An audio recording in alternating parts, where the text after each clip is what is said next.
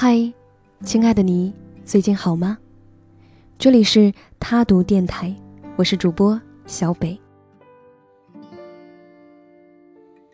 今天要给大家来分享一篇有关于异地恋的文章，名字叫做《异地恋》，如果你肯为对方去减少选择。作者是李尚龙。我身边所有的异地恋的朋友几乎都分手了。他们有的坚持了三年多，有的坚持到了见面，可缠绵了两周后分手了。有的还没有开始就放弃了。除了一个人，飞哥。飞哥是我的大学同学，被分配到了一个基层部队，在单位身边没有一个女生。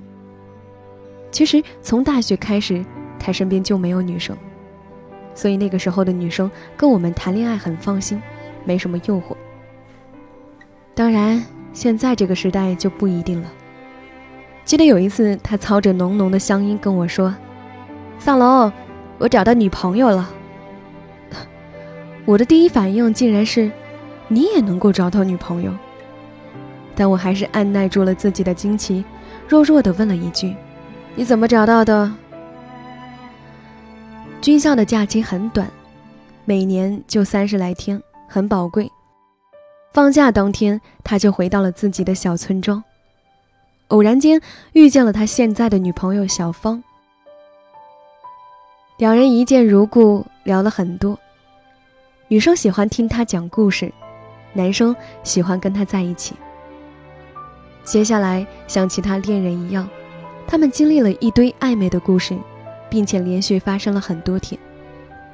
除了没有表白，三十多天很短暂，很快过去了。直到军校收假的时候，飞哥依然没有捅破那层纸。他想，我现在连自由都没有，何况连未来都没有确定，怎么给别人幸福？怎么让小芳跟自己在一起呢？既然无法给她幸福。我还是不要开始第一步了。可是临行前，小芳送飞哥到了火车站，在火车启动的刹那，他大喊一声：“我愿意等你。”这像是一个承诺，也像是小芳在五年前送给飞哥的一个礼物，而这个礼物的保质期，可能会是一辈子。飞哥在火车上笑了一路，我和飞哥是饭友。所谓饭友，就是吃饭的时候在一起，刷卡的时候平摊。我只记得那段时间，飞哥每一次吃饭的时候，脸上都露着幸福的笑容。我看着桌子上都没有动过的菜，拼命的胡吃海塞，然后也露出了幸福的笑容。两个人于是开始了漫长的异地恋，几乎每天晚上，他们都会对着电话聊很多自己的事情。毕业那年。飞哥分配到北京的一个基层部队，而此时此刻，小芳已经有一年多没有见到他了。飞哥的单位管理严格，几乎不让外出，连探望都变成了奢求，只有每天可怜的几个电话。小芳有时候都会自嘲，自己跟一个电话好上了。小芳是理科生，身边的男生很多，那段时间追求小芳的人不少。而小芳都没有答应，她告诉飞哥：“我就是不能够接受他们。”小芳为了飞哥寒窗苦读，三百六十多分的成绩考了研究生。她说：“希望我的肩膀也扛得住我们的未来。”今年过年，飞哥请假和我们一起跨年，小芳还在学校附近打工。跨年活动结束后，他要回家看小芳。他的脸上又是大学时幸福的笑容。他告诉我：“丧龙，我们异地五年了。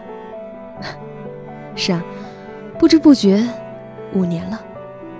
在我的身边，从来没有一对情侣能异地五年。我问他：“这五年，你们吵过架吗？”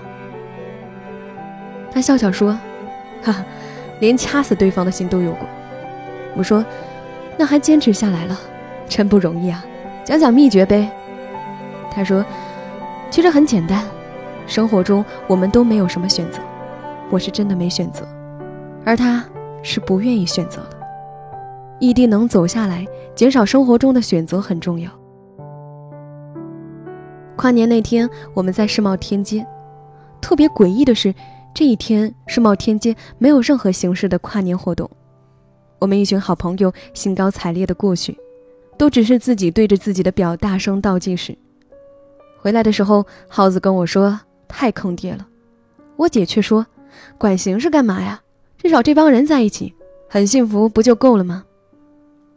我回头看看飞哥，他没有说话，只是再次拨通了电话。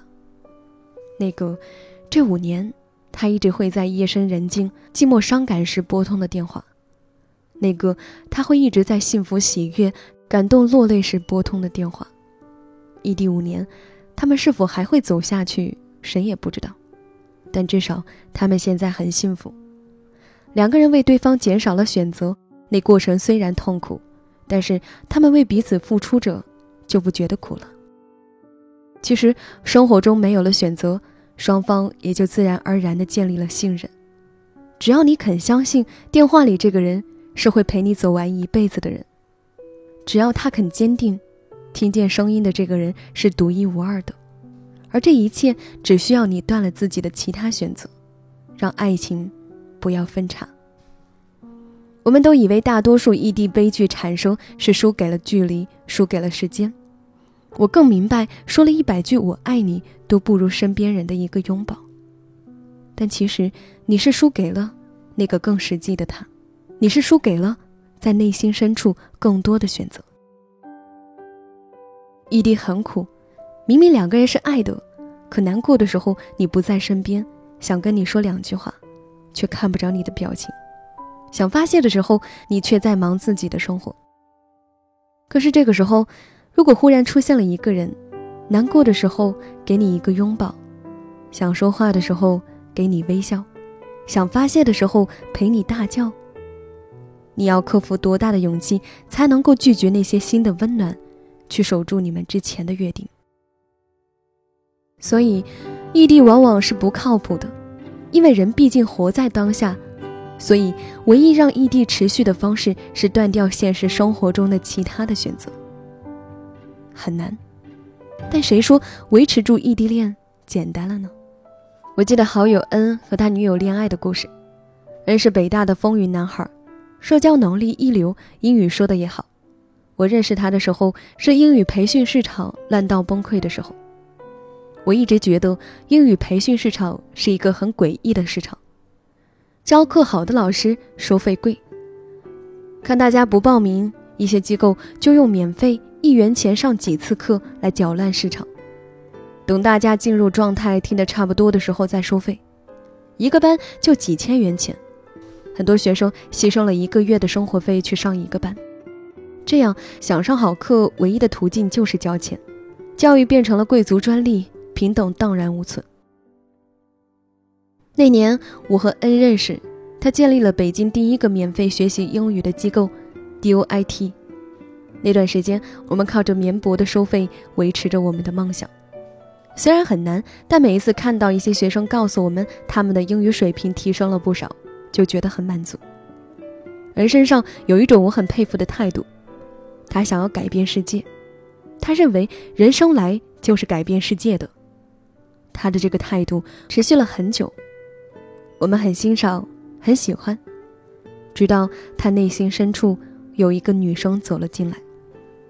他和他的女朋友开始交往的时候，女孩子还是一个大二的学生，加入了 DOIT。对他的爱更多的是一种崇拜，他带她去见外面的世界，而他也深深的被折服着。他照顾着她，他也满满的幸福着。毕业那年，女孩子去了牛津大学学习，而男生留在了北京，开始了自己的创业。DOIT 解散，恩也变成了一个整天读创业、盈利书籍的人。他脑子里全部都是怎么赚钱，为这个女孩子创造出幸福生活。他确实变了。我曾经问他为什么不搞公益了，他说：“我们每次通话，他都告诉我他身边谁谁谁开着宾利，谁谁谁又带他去吃西餐了。这一别就是两年。女孩子回来后，我们一起吃了一顿饭，整个饭局都是女孩子的冷嘲热讽。她抱怨着恩浪费了她的青春，她描述着自己在国外拒绝了很多追求者，眉飞色舞，然后瞪了一眼边上坐的恩，而恩只是在默默地吃着饭。我姐姐弱弱地问了一句：“你还准备搞公益、搞创业吗？”嗯，正准备回答，女孩子冷冷地说：“公益有什么用？创业失败了怎么办？”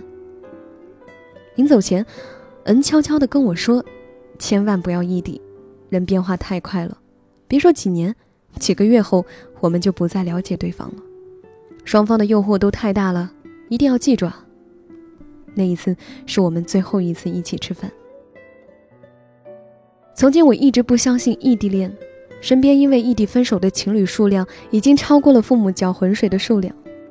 异地恋几年，不可预测的事情太多了，似乎异地就必然分手。